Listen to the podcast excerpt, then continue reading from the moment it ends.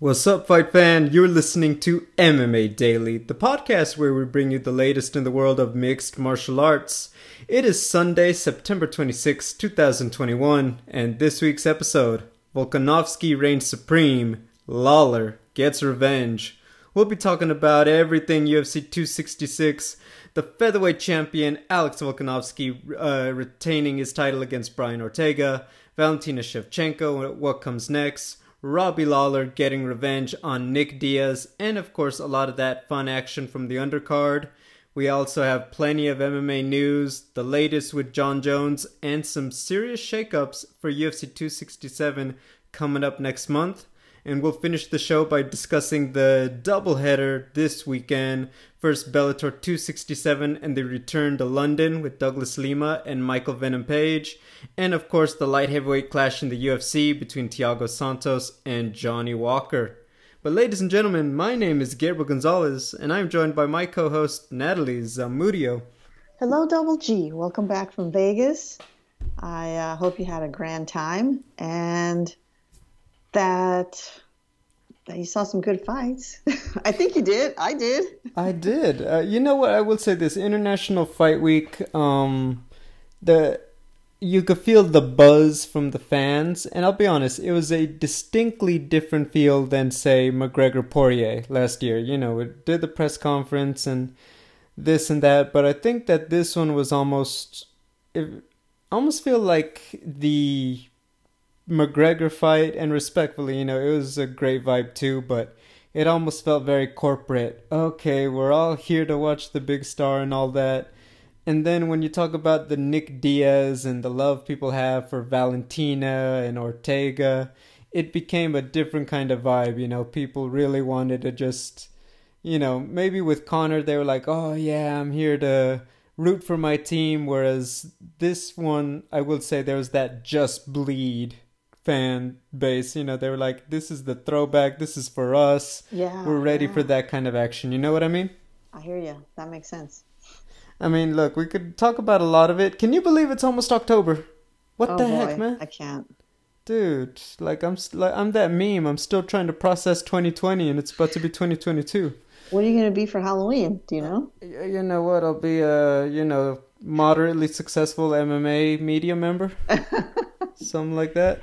Oh, I, um, like I also have a chef's costume I tend to rock, but that's Okay. another story. wow. All what right. about what about you? Do you like Uh, double up with Joe? Well, this is you know like I haven't done Halloween since my twenties, and for like just for a long time. And then last year, um, you know, it was COVID, so we dressed him up as Chewbacca and took a picture, and then took him out of the costume, and that was it. This year we'll probably try and do some some kind of semblance of trick or treating for a 21 month old. I don't know what that looks like, but you know we'll give it a shot. I saw a really cute one once. Um, this family came by my house and uh, it was this younger mom, but she was Red Riding Hood and she had the baby bundled up as a little wolf. And I was like, oh my Oh. god, that's the cutest thing That's ever. so cute. Yes, uh, the Joe, you know, Joe might be getting a little big. He may not dig it, but if he sleeps a lot, you know what? Give it a go. You never know. Oh my god, I wish he slept a lot. He just likes. Well, maybe the wolf torture me. costume will work. Yeah. But anyway. No, we got one actually. We got. He's the man. He's gonna be the Mandalorian. Oh, that'll be cute. That'll Yeah. be cool. Well, all right, Baby Yoda. Let's talk about UFC 266 before we lose our followers. Yes, sir. Um, let's get it started with that featherweight title fight. I'm sorry, but wow, I I think I somehow, even though he's gone tw- 50 minutes, almost an hour against Max Holloway, I think that this might be the most exciting Alexander Volkanovski performance we've ever seen. I think that he just showed. I think it was one thing because it's like, oh, he's fighting Max, and well, Max is Max. yeah. But this one, I think you really just got to see just how good Volkanovski is and just why you can't compare the apples to oranges with him and Max. And you really got to just appreciate Volkanovski for the fighter he is as opposed to just those individual matchups with the former champion. I thought that his ability to just get in the face and neutralize the reach of Brian Ortega. And um I got to get out to the cage live, so I had to rewatch it to get some of the commentary, but all of these stance switches and the shutter st- you know he did like that little stutter step and he always Yeah. he he always came forward with something different. He'd go to the body, he'd work some kicks, feint, feint, feint, and Brian Ortega just did not know how to deal with it. And Volkanovski, his shot selection, he got over the top of the jab several times, and you could tell that was starting to accumulate on Brian Ortega. Um, we could, I mean, that third round, I mean, we could talk about that. That might be one of the most exciting rounds. And I'm aware that we also got Merab and Moraes about an hour earlier, hour and a half. But I, you know, Volkanovski talked to us and he was like, "Oh, I, how deep was it? That was," he said, you know, expletive like that was effing. I'm about to lose my belt deep. Wow. And yes, and he said, honestly, I had told myself I'm not gonna go out. So he said, in he said in the moment, I just told myself I ain't gonna tap. He's gonna have to put me out. So I told myself I was just gonna keep trying to squirm for space until until he got it. And he said, and I got out of it. But he did admit it's like I was ready to just keep squirming until he put me out. I was I just told wow. myself I wasn't gonna tap. So that's gangster and um, he almost. I thought Brian. I we could talk about it. Brian Ortega maybe shouldn't have gotten up for the fourth round, but he finishes the last ten minutes like a warrior. But uh, yeah, I've said enough. What are your thoughts on Volkanovski's performance?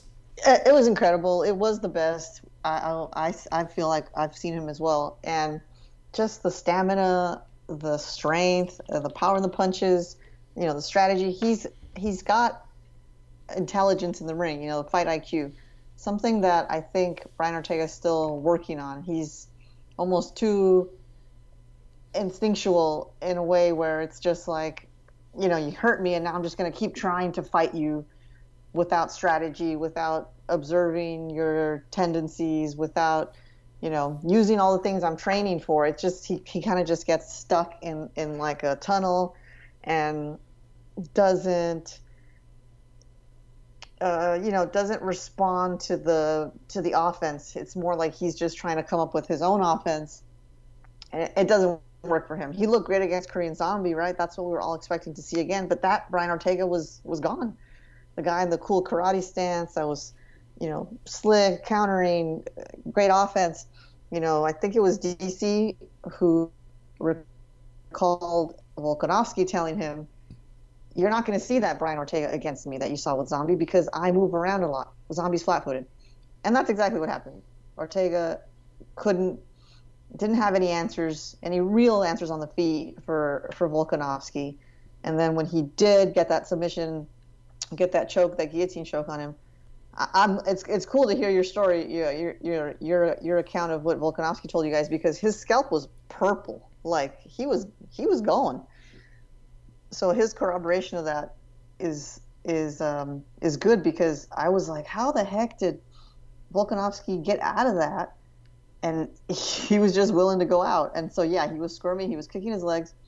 I guess Ortega just got tired of squeezing and kind of just let go. It was strange. Uh, that attempt, the triangle attempt, also it was in, and it seemed like maybe Ortega just couldn't hold the, the, the submission any longer and had to just release and then when you see him there on the canvas at the end of that round three, just spent, just done.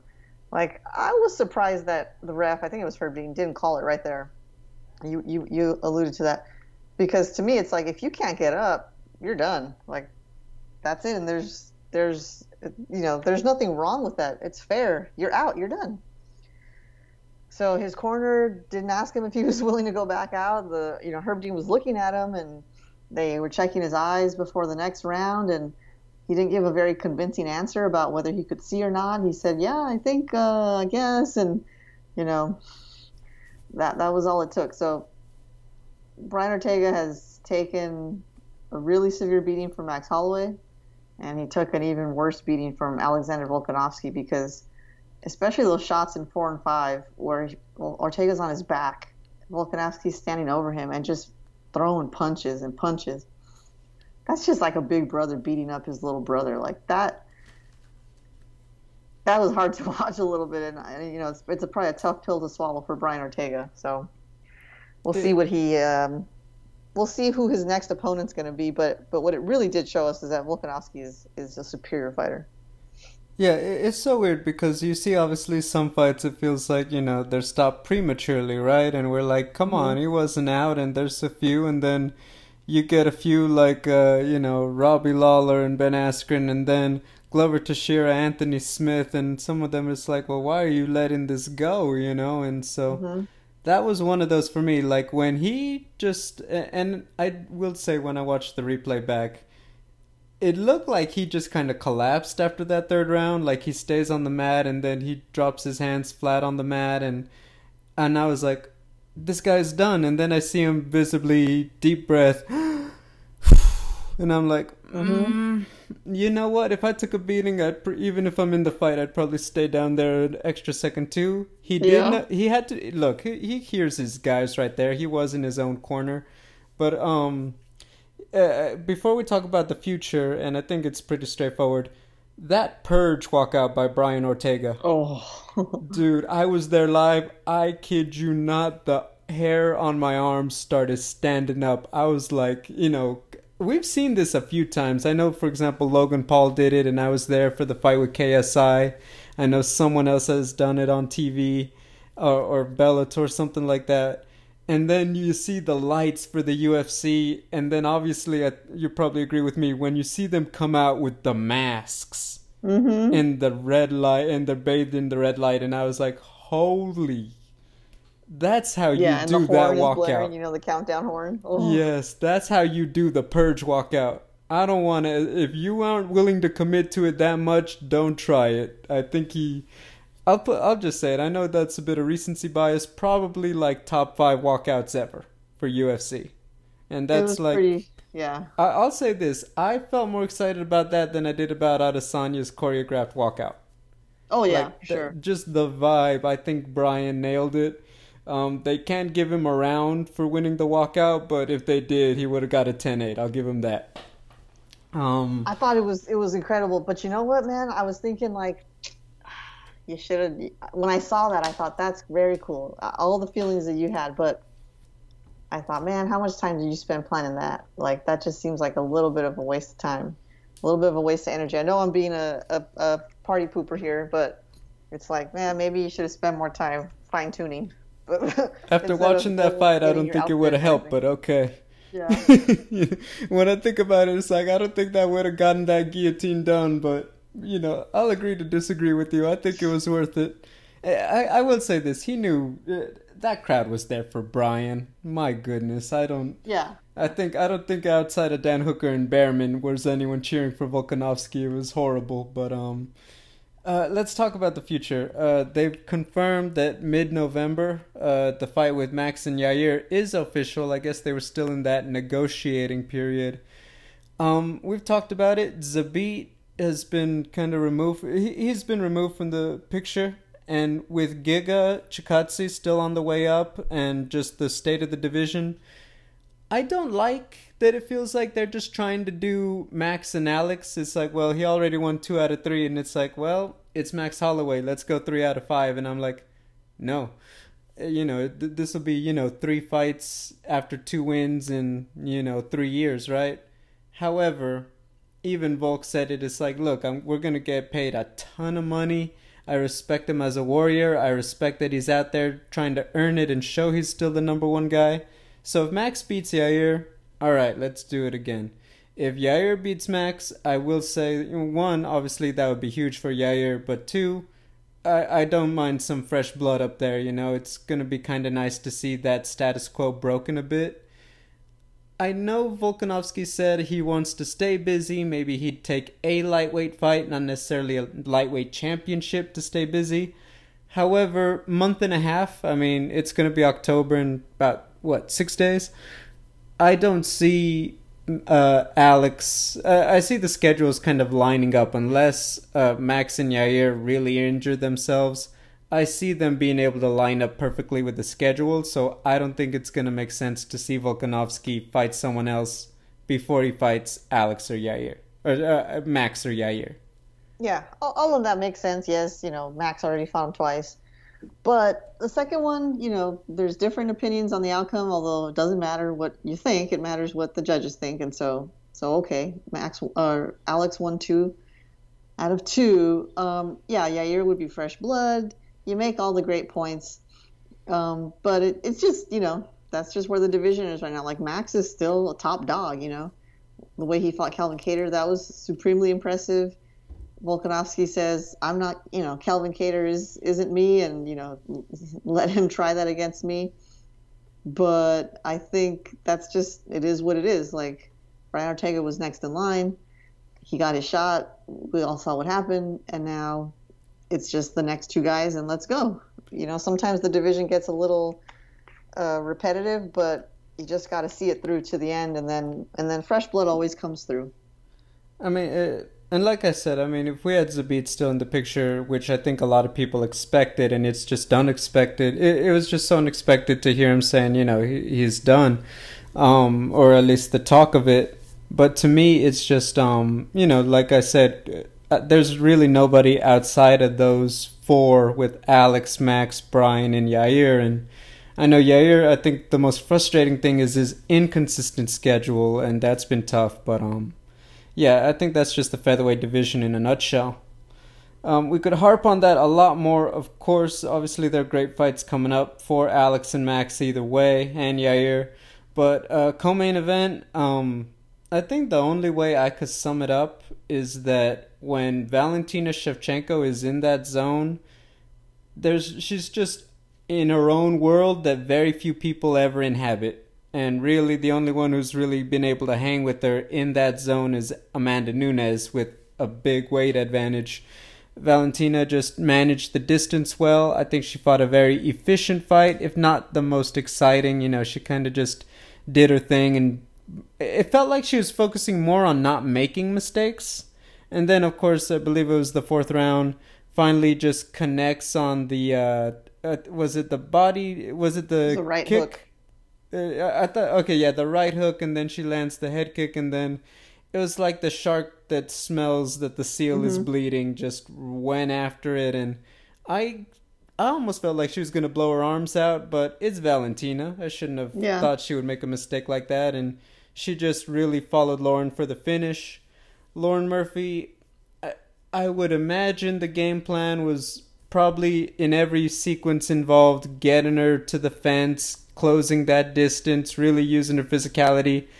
And once again, it was just Valentina's counter striking, her speed, her ability to just outmaneuver Lauren. I don't think Lauren ever got to the position she was trying to get to to implement her offense. I think everything was probably predicated on I'm gonna maybe walking through the fire a bit, but I'm gonna tie her up a little. She just never got there, and I think that's what you saw out of uh, Lauren Murphy. She just struggled with that.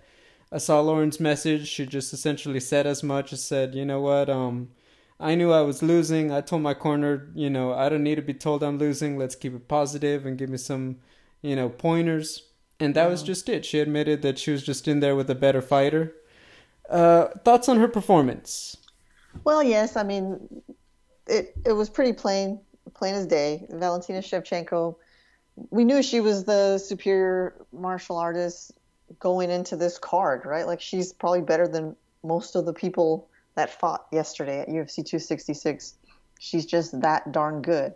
But Lauren Murphy earned her title shot, and she has a lot of, you know, significant attributes that you know obviously got her to that position, and that would pose some kinds of challenges or some kinds of opportunities for an opening, right? And what happened was that we didn't see any of that Lauren Murphy, uh, you know, fighter that that got her to, to this to that night yesterday. She just kind of got frozen by the moment, frozen by the power. I mean, you could see when she got kicked in the body, when she got kicked in the leg, like she's probably thinking, "Oh, this hurt more than I thought it would." You know, and, and what's interesting about Shevchenko is when she's in the cage with you, it's almost like she's offended that you think you have a chance to beat her. Because when she throws a kick, when she throws a punch, especially that combination she likes to do left right kick, you know, left hand, right hand kick, she's just so angry about it. Like she's just like, blah. And if you go watch the replay of the finish, I mean, she's got her mouth open, she's screaming like a warrior, like she's just she's just pure intensity when she's in there and it's it's really amazing to watch. And so then I go back and think, okay, Lauren Murphy, what must it look like to be in your shorts in the cage with that coming at you? Probably very intimidating despite all your training and preparation. You know, she got nullified. She kind of froze and could never do anything but stand there and dodge a punch and take three, throw a punch, not very, not usually land. I don't think she landed. I don't know what the numbers are, but I think she landed very little. Um, I'm glad you mentioned Lauren Murphy's message because I was bothered, put off by her cornering advice, especially from her husband. You know, DC mentioned it too. Like, it none of it was um, helpful. there was no urgency there, telling her she's doing a great job. That's just lying to her. And so, okay, if, if that's what she wanted them to say to just keep it positive, okay, that changes my perspective on it. But something about being in that position, a championship fight, I almost feel like you need someone to, to, to shake you up and tell you, no, like you have a chance, but you got to do this and you got to do that. And you're losing badly right now. Like, I don't know if staying positive was the right strategy. You know, it may have seemed like it would have been, but I think a little, you know, Mick uh, shouting in Rocky's ear kind of uh, pep talk could have served her well. And they're going to go back and watch this fight and, and see how they all looked and sounded as a team. And maybe they'll decide that, that this wasn't the right approach to take. But look, she got her title shot. Like we said last time, this is, pro- or at least I, I felt this is probably going to be her only shot. And so, you know, it is what it is. You, you did the best you could in the moment, not necessarily the best you are capable of doing, but you know, you had your shot and you just have to move on with your life and be happy that you had the chance to share the cage with one of the greatest.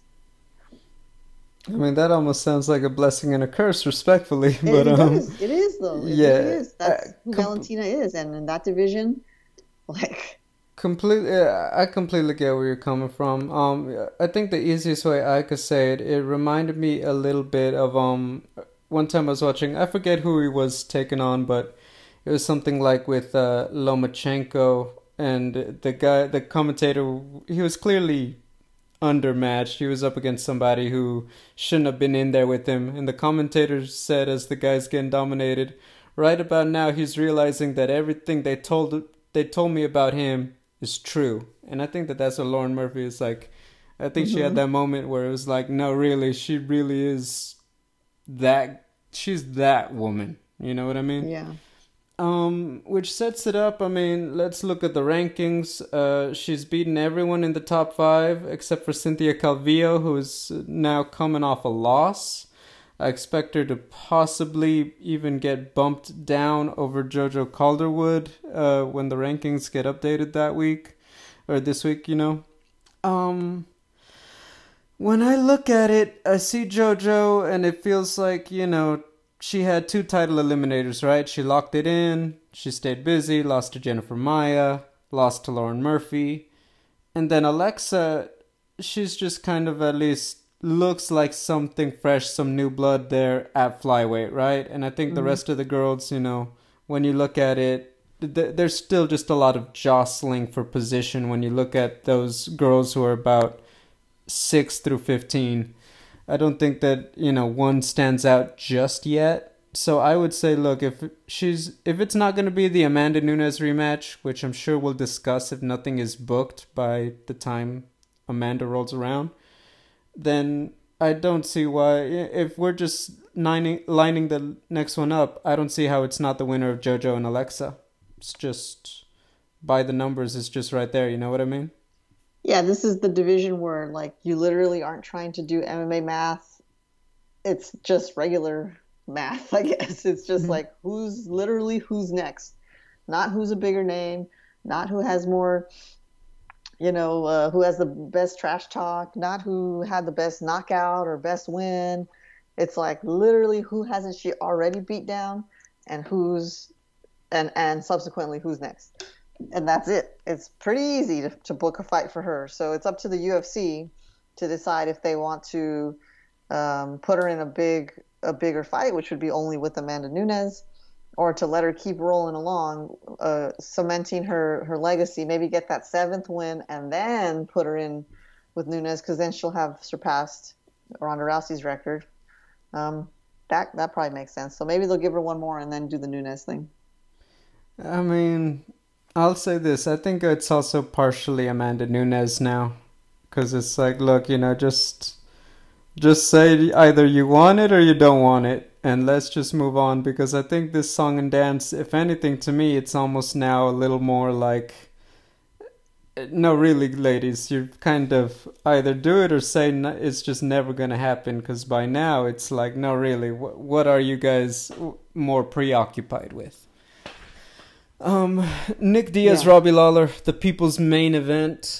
To me, that was my phone falling. Sorry, but um, Robbie Lawler just impressive. I think I'll say this. So since we spoke, I mean, it came out they wanted to do it. Nick wanted it at middleweight. Robbie's like, whatever, let's just throw down.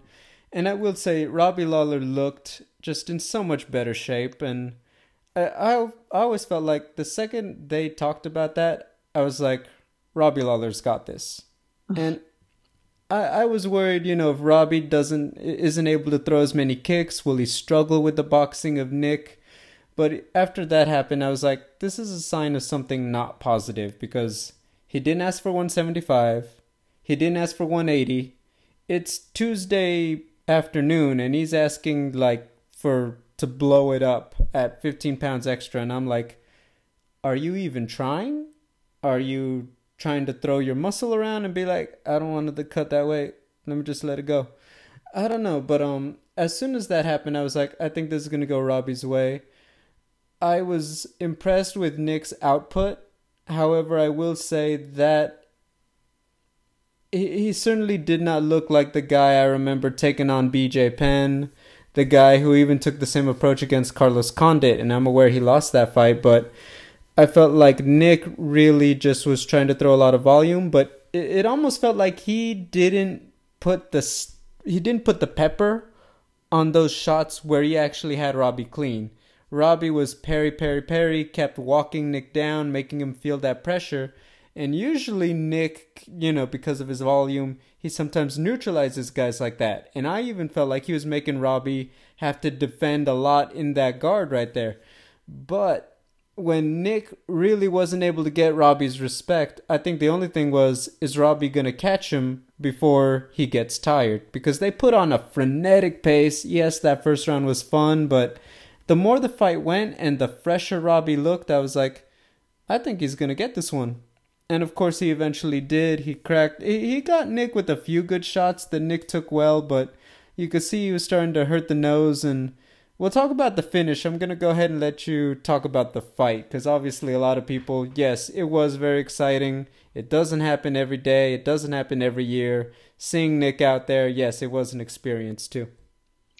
Yeah, a great experience, and for someone who came along later in life to MMA, it's it's great to see that you know Nick Diaz back in the cage. You know, I did see him when he fought Anderson Silva, but that was even that was a different Nick Diaz. Like the he's not I want to say sassy, but the guy had a little more, you know, spunk to him even back then. So I'm not sure in his mind, his, you know, his idea, his notion of fighting in the cage again, like where he was mentally. But to me, as I see him walking out to the cage, as I see him almost walk into the cage with his shirt on, I'm thinking like, do you want to be here? Are you just, do you just want to get this over with? Like I couldn't read the, the blank face. I, I didn't know what to, to, to think about it, you know. And then the the weight changed. That one stumped me the way it did to you. I'm thinking, like, is this gamesmanship? Like, were you just never going to try to lose the weight, or did you not know what weight you were supposed to compete at? Is this like a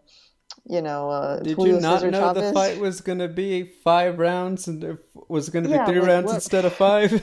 exactly, and so that was very very bizarre. I thought, okay, did you change ask for a weight change because maybe you didn't want to fight and you thought Robbie would say no, or did you do it because you just didn't want to didn't want to cut weight? I mean, obviously you weren't probably close to making weight if you if you that few that close to the fight you wanted to change the uh, the weight. So it was it was a little bit strange, but okay, we get to the day and then I'm looking at him. He looks very like reluctant to be in the cage but I'm thinking, okay, maybe it's just nerves. You know, it's been a long time. There's been COVID and all this stuff, and it's it's basically brand new for you, Nick Diaz. Um, he throws that like spinning kick at the beginning, and, and then he, he kind of pays the price for it, right? Like Robbie Lawler, fresh as can be, on his feet, you know, super super in shape, great offense, and then like halfway through the fight, uh, the first round, you see Nick Diaz kind of like wake up. I think the adrenaline, you know, he shook off the adrenaline dump and was was finally focused, and so then you see the boxing that you wanted to see. But even still, it didn't seem like he was having any bit of fun at all. Like not for a second. There wasn't any of the taunting, which you don't need to see a replication of the of the original fight, but that's like the Nick Diaz that people know, right? The guy with attitude, the guy that's like, "Hey man, you know, let's go, let's fight." Now he was game, he was given as good as he was getting, but it's just almost like he was just on autopilot. Like he was just doing what he had to do because he was in a cage, and that's what you do when you're in a cage. It didn't seem like he was there because he wanted to beat up his opponent, you know. And okay, you know, it is what it is. He says something interesting in his post-fight interview, which we can get into after. But but that was my general view of it. It was a little strange. He seemed reluctant to be there, but he did what he had to do, and you know, it wasn't enough against Robbie Lawler, but he did what he had to do. Yeah, I think that the Brett Okamoto interview, I'll be honest, it was hard to follow. Um, Nick, yeah. uh, you know, sometimes it's a little tough to follow those interviews and digest them, but I did get the gist of it and I saw those quotes. You know, he uh, he doesn't really enjoy the process and he's talked about his struggles with the media and all that and I do believe that's very genuine. I don't think he's trying to get out of it. I think that um you know what, that's just his thing. He's not really good. He's in a way, uh, Hannah Cifers, who absolutely hates mm. doing the interviews.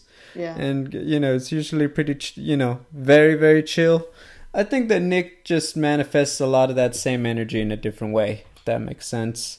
Um, but yeah, uh, I think the biggest thing, very uncharacteristic for Nick. The taunting was one. I thought at a certain point, it's like, you know, I'm not a fan of it if I feel like it's taken away from your ability to more effectively or efficiently win a fight. But at a certain point in there, I was like, you know, this actually wouldn't be a bad time for you to try it just to mess with Robbie. You know, yeah. I think it, it would actually break up that rhythm a little bit that he was losing.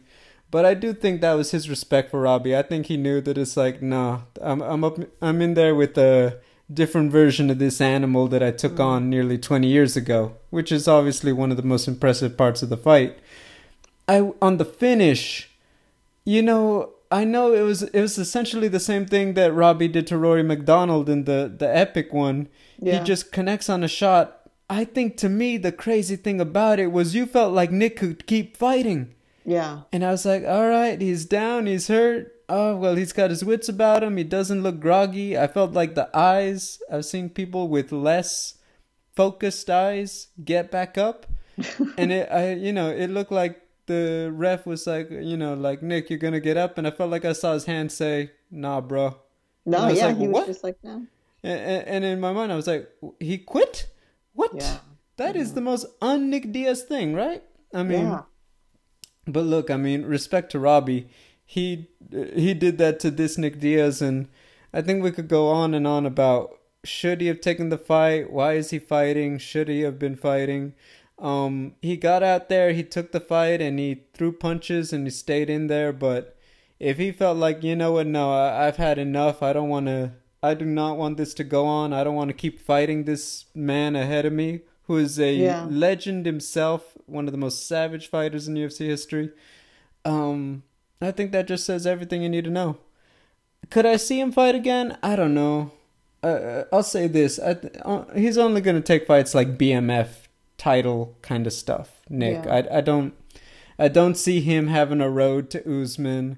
I really don't want to see him fight the Leon Edwards, the Colbys, the Gilbert Burns of no. the division, or at middleweight. If I'm being honest, I think that uh, I will say this: years later, I felt like even at 185 when he fought Anderson, he looked better, you know? So I felt like physically, I don't know how the discipline, I don't know if it was there uh, during camp in terms of his weight management, but um, Yeah, that's just how I felt about it. I I, I don't know if I want to see him if it's not against somebody else who's just gonna put on a show.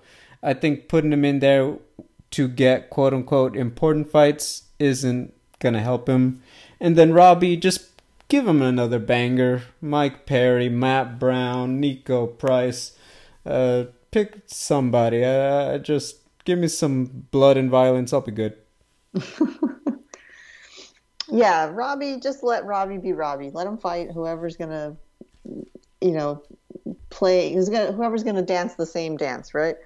That's what he wants to do. He wants to get out there and fight. He doesn't want someone that's going to be strategizing and trying to take him down and holding him down. Like, no, no, no. Rod wants to bang. Nick Diaz, maybe that's what he used to like to do, but now, whatever, man. He's he's on his own path, and he came back, and we should be lucky to be able to have seen him. Um, but yeah, the whole thing in the post-fight interview, man, about the, you know, I don't even know how I got here. Something with my management. Like, do you have any insight there? Is that what's the story with that? Did he really not fully agree to come back? I mean, uh, clearly he did. Otherwise, he wouldn't have showed up. But I think that he I got the impression were you convinced into doing this when you didn't want to because that's concerning. Yeah. However, I'll be honest because it's Nick. I had that like the meme like they had him in the post fight interview interview and it's like record scratch freeze frame. Hey, you're probably wondering how I got here, huh? that's what I felt like watching listening yeah. to that. It's like uh, what? I don't know. I don't have insight, but like I said, now we all want to know why did you come back? Did you need the money? Because I almost feel it's like I almost just say that because I think everyone would have felt better about it in a way. Because at least yeah. I know there's a bit of that guilt there, but at least it's like okay, well, you know what? Go get go get that bag then, Nick. But yep. I don't know. Um, look, we got some important news, so I'm gonna fly through it. But the undercard, uh, Merab Dvalishvili that was epic with Marlon Moraes. I thought he was done. I thought Marlon was one more touch on the chin and we're going to have an epic KO and Marlon's going to be like, you know, the epic return. Yeah. And Merab shuts him down. It was like the Henry Cejudo fight, just more con- condensed. Epic performance. Um, Dan Hooker and Nasrat Haqparast, both of them had visa issues. Both of them got there like Thursday night, weighed in perfectly Friday morning. Dan Hooker, I love this story. He said, the way it works in uh, New Zealand, you have to get an appointment to schedule your travel, like Jeez. because you got a quarantine and all that. So he said, mm-hmm. I had to fight on this in this window. Otherwise, I won't be able to fight for another couple months. It's like winning the lottery to get those visas right now with COVID wow. in New Zealand.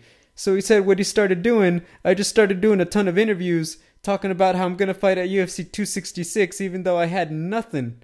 He said to wow. the point Sean Shelby called and said, "Dan, I don't have a spot for you at UFC 266." And he said he essentially told Sean Shelby he said, "Sean, I'm not to listen to that.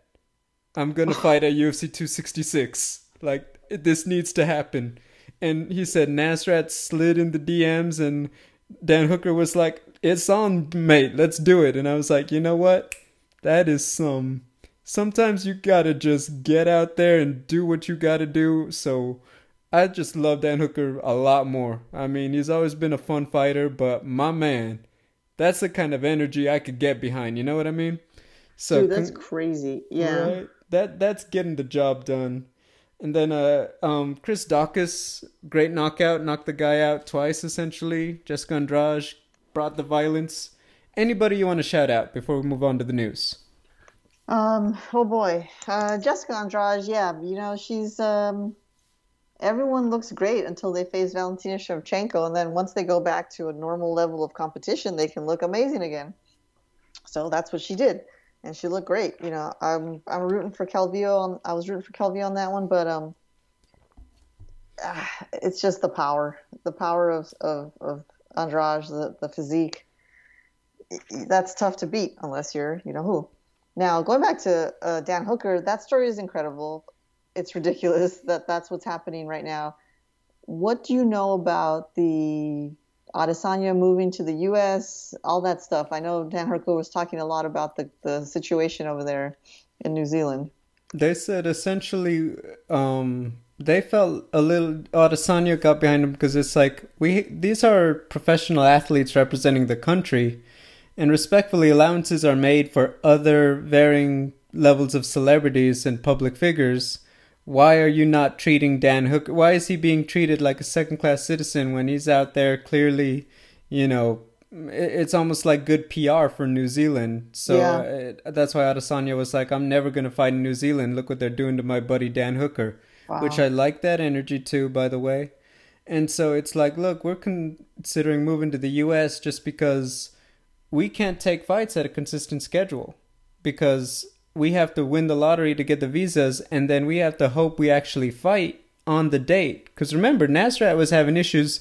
Imagine Dan Hooker goes through all this and he doesn't fight. It would have been horrible. So yeah uh, that's essentially what they're talking about is that like you know we're considering setting up shop in the US for a while just because the guys this is how they make their living not everybody is on the cover of UFC 4 so they really need just a consistent schedule to make their living and take care of their family that's unreal but yeah you got to do what you got to do wow okay yeah.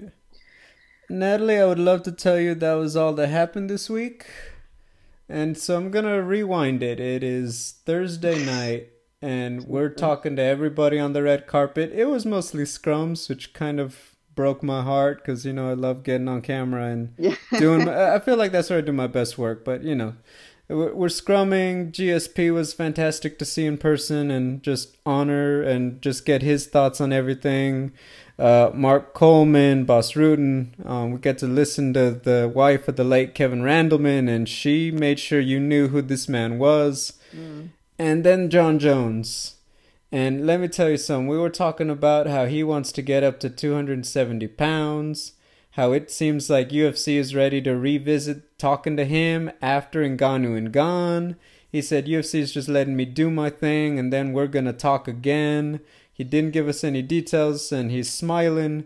He's at the ceremony. His daughter is sitting on his lap while Jeez. the other guys. Like he was like the second award or somewhere in that zone, and then he's listening to the rest with his family.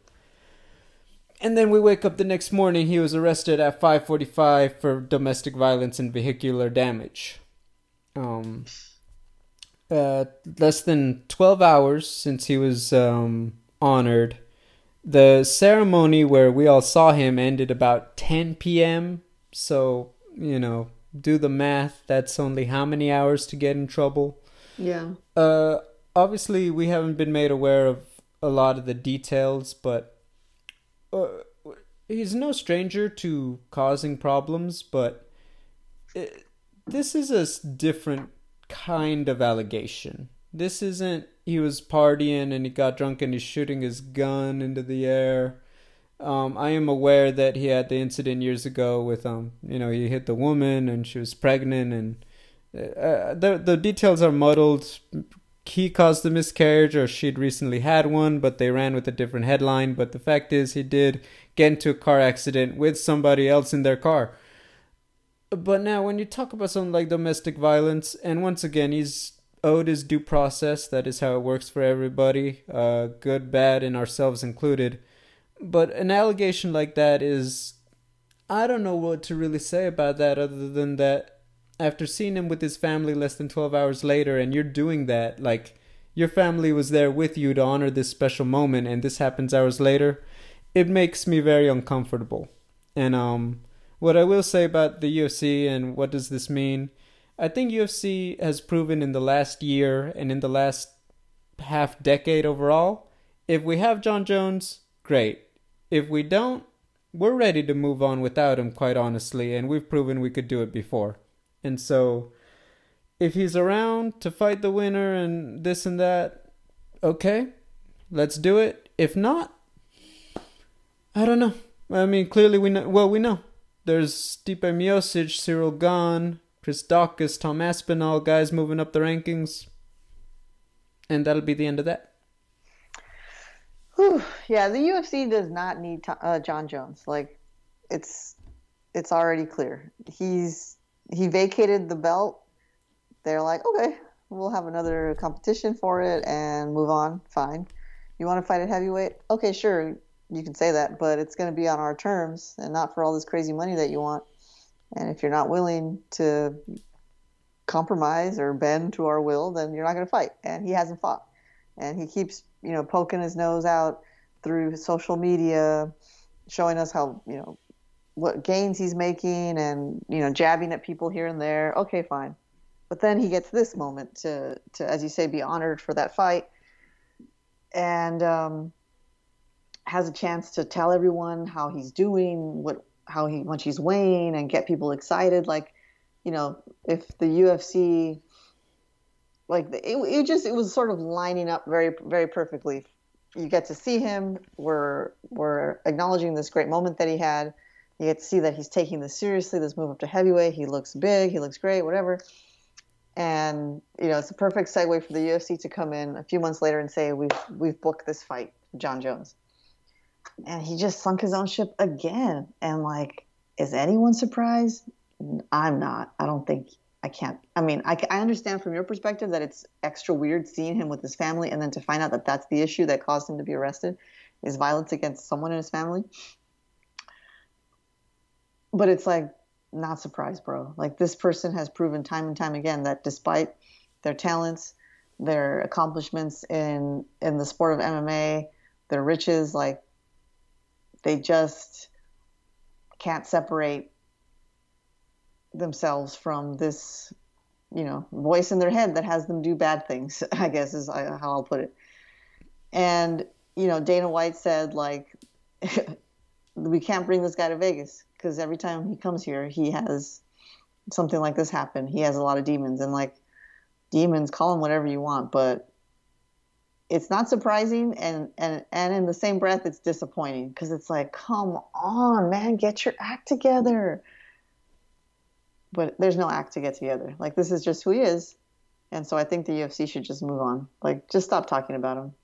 Let him figure out his own problem uh, you know his legal problem and then move on with the heavyweight division as you pointed out there's plenty of, of uh, you know competition there plenty of big names UFC doesn't need them, and like, why should the fans keep getting disappointed time and time again and frustrated?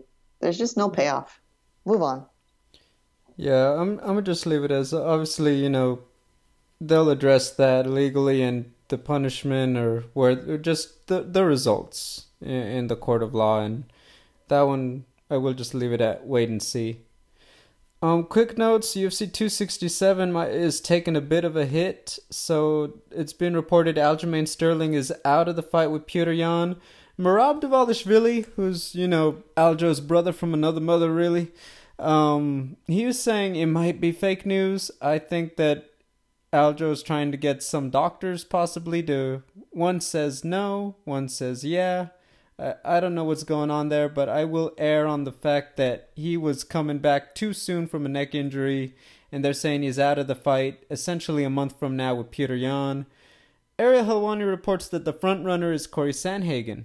Now you'll remember Corey obviously lost the razor close one to TJ Dillashaw, but TJ Dillashaw needed surgery after the fight with Corey, and it looks like they like that fight as opposed to saying Rob Font versus Peter Yan um, the point being, it's an interim title fight. They want to still keep Yan on the card in October. Um, do you like Corey Sandhagen If that's how this is going to play out, yes or no? Yes, yes, he's he's excellent. It would be a, a really great matchup. Size difference, power difference, skill level difference, like just you know power versus flow. Yeah, I'm on I'm on board for that. Let's do it fantastic in my opinion too. Um, it will create a little bit of drama because obviously Corey's lost to both Aljo and TJ, and it's like, well, here we go. But mm. um, I think if you're Peter Yan, you know what? That's one of the best things, you, one of the best fights you could get because you obviously want to sweep the board, right? So it's a great fight for Peter, and like you said, the dynamic is very different. On a month's notice, I think the only advantage is that Peter at least has been staying in shape. Corey, obviously, you know, Petr Yan's a tough guy to prepare for with a full camp, and now with this short notice. And it was weird, by the way. We were scheduled to see him on Friday, and then they let us know that afternoon he uh, wasn't going to make it. And we saw him walking around the Apex and stuff during Contender Series on Tuesday. So whatever happened, happened quickly. Hmm. Okay. Uh, quick note: It uh, looks like Rafael dos Anjos is out of his fight with Islam Makhachev on the undercard. They are going to try to find a replacement for Islam, but this is the third time it got canceled. Do you think that he talks with Khabib for advice on how to handle your fight getting canceled multiple times in a row? like, I do you think Khabib might have experience in this department? He's the right man to talk to, that's for sure. So it couldn't have happened to a a better guy. He has the support he needs. Yep, exactly. Um, you know what? Uh, honestly, I don't even know with Islam. Just to look at it real quick, uh, if you can make a Beneil Dariush fight, that would be awesome. However, I think they're both Ali Abdelaziz dominance MMA guys, so I don't know if that'll happen. I don't like Tony Ferguson coming off uh, two, three losses in a row for Islam. You know what? If it's not Beneil, you know what? Let's reward Dan Hooker. Hooker versus Islam. Why not? Why not? I mean, when would this be for? Um, In about a month. well, he better stay here, right? I mean, they're at the Raider game right now, apparently. they posted a picture leave. Alex and Eugene Bareman and Hooker, and it's nice. So, That's hilarious. uh, sorry, kids. Dad's got to stay home in Vegas. I Or- know. That's yeah. so crazy, but okay. Yeah. anyway, I, I I hope they find replacements, and I hope it they end up because it's a very really nice card, and I I know they want to put it on network TV, which would be cool. So, but yeah, obviously takes a few hits just a month out. Uh, the next one, um, obviously we have some uh, fights to preview. First off, Bellator returns to the UK, and there we we've mentioned it. It's uh, very well set up for their local guy Michael Venom Page taking on former champion Douglas Lima. You'll remember they fought about two years ago. Lima took away the O from MVP and landed one of the best uppercuts, just a very clean Masvidal esque fall from for MVP in that knockout. Um, and now MVP hasn't exactly fought guys at the level of Lima. Then again, Lima, people wonder is he slowing down after that loss to uh, um, Yaroslav Amosov, and of course trying to move up to middleweight to take on Gegard Mousasi. I don't know. I like it stylistically. They're both gonna try to use heavy hands. Once again, Lima's ground game is probably the X factor. Is if he struggles with the output of MVP, trying to tie him up and get him down, probably his best route to victory. I don't know if I could see him getting such a beautiful knockout again. What I will say is if MVP is going to be MVP, he's going to have to pull out something special that he doesn't usually because I think that he's Lima is not a guy that he is leaps and bounds ahead of on the feet. Lima just has too much experience. If he's going to set something up, it's not going to be as flashy. It's probably going to have to be more technical. Uh, what are your thoughts? Well, look, Michael Venom Page is has an amazing highlight reel.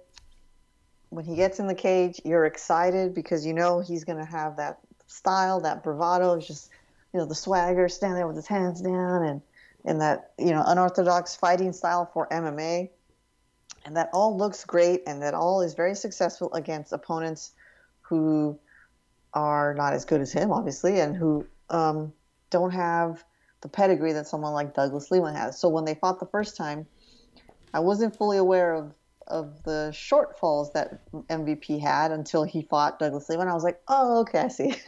he's he's got these really flashy um, techniques and abilities, but like in a long distance MMA fight, he's kind of mm, not quite there. And so, even though you you mentioned Douglas Lima maybe not being at the same level as he was a year or two ago, I still think he has a major advantage. He's just way more well-rounded.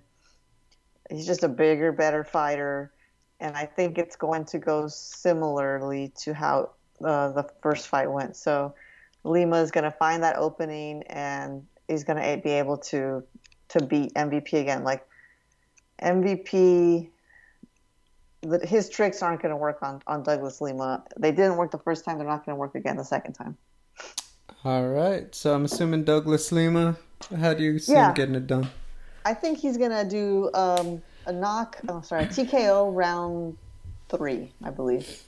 Yeah, two, round two. Round two. Take, yeah. I, I will say this: if MVP is gonna be a guy that we talk, look, he's fantastic television. I love watching him strike with guys. I honestly do. I think if he's gonna be that guy that we talk about, saying, "Hey, could he make a run? Could he be the Adesanya of Bellator's welterweight division, for example?" He's gonna have to show us something that he just hasn't. Yet we know that you can strike with people who are not on your level, but uh, I'm gonna just need to see something new. I'm gonna need to see just a whole different approach that'll work. Because if you start taking out guys like Douglas Lima, then we have that conversation. I know it's set up for him for this triumphant return, and I will say I think that's gonna be the difference maker. I don't know if Douglas Lima has the offensive wrestling and I don't think that MVP is going to come at him. I think it's actually going to play out a little similar to the Paul Daley fight, where Daley was trying to wrestle and just really didn't have it there to get uh, MVP down. I think that's what MVP is going to look to do. I think he's just going to try to be patient, keep his distance, and um, I think that it really comes down to the fact that because Lima is a little bit more plodding that could work against him. I think it's just going to be the output and the volume that might work for MVP this time around. Um, it may not be exciting. I know people want to show. I just don't think it'll be. I think it'll just be a 15 minute, you know, eh, he's just going to have one of those nights. But I actually see MVP getting the job done. I think that stylistically, with the adjustments, I think he's had a lot of time to learn and actually reset to get get the W. I don't know if he'll get the knockout, but I think he'll do enough to get the win over Douglas Lima at home. All right. So we're that's that's exciting because it'll be something flashy. You think, or no? I think that it's gonna be a slow. He's gonna he's gonna be worried about that power coming back at him because it's like no, we're not going through that again. You know what I mean? I think it's going to be a slow, boring fight. He's going to get in and out. He's going to stay on the outside. He's going to wait until he really has it. But uh, he's not going to hang out in there and try to bang with Lima. He knew he remembers what happened. He do, he knows that, that if anything, that's how you let Lima get back in that fight. So. And then Lima chop away with some kicks, try to mix it up a little bit like Volkanovski, and this probably becomes a very easy fight. But it all depends on him getting he's got to step on the gas a little more than we've seen him lately. Okay. All right. Let's talk about UFC to round it out as we get to the end of the show. Uh, we got two bangers: Thiago Santos, Johnny Walker. I think for me the biggest thing is how is Thiago feeling physically because and look, you go through the injuries he did. It's obviously very tough. We saw him come back last year and Obviously, had that very, very slow fight against Alexander Rakic, too, in about, I want to say they fought in March, or it might have been July. But um, the fact is, uh, no, it would have been March, sorry. It's been a long weekend. But the fact is, I think that a healthy Santos still poses a lot of big problems to a guy like Johnny Walker. However, if his mobility, if his explosiveness, if his knees and his just ability to explode and get in and out is compromised, this becomes a more winnable fight because of Johnny's height and reach. They've been matched up because people know that most likely someone's going to go down because they're both known for throwing heavy leather and really just letting it, the hands go with some power shots. So I expect fireworks. I think what it comes down to is can Thiago hang get into that close range with Johnny because if he hangs out on the outside, I actually think Johnny Walker he's been putting in work that I think he'll get the job done. Okay. Uh, you know, actually, yeah, Johnny Walker's interesting one to me. Remember how excited everyone was when he had like I can't remember who he beat, but it was like a couple of crazy knockouts, and then he did that silly the worm celebration worm and busted his shoulder and he has to me hasn't been the same. And maybe it's just you know he's either he really hurt his shoulder and it's not the same or he's just like really cautious and doesn't want to make a fool of himself. Okay one or the other but i think Thiago santos has has an advantage here you know. This is going to sound kooky but he's he's he's um gonna have a baby right? A baby girl with Yana Kunitskaya, and I'm sure he's very excited about that. A little motivation there.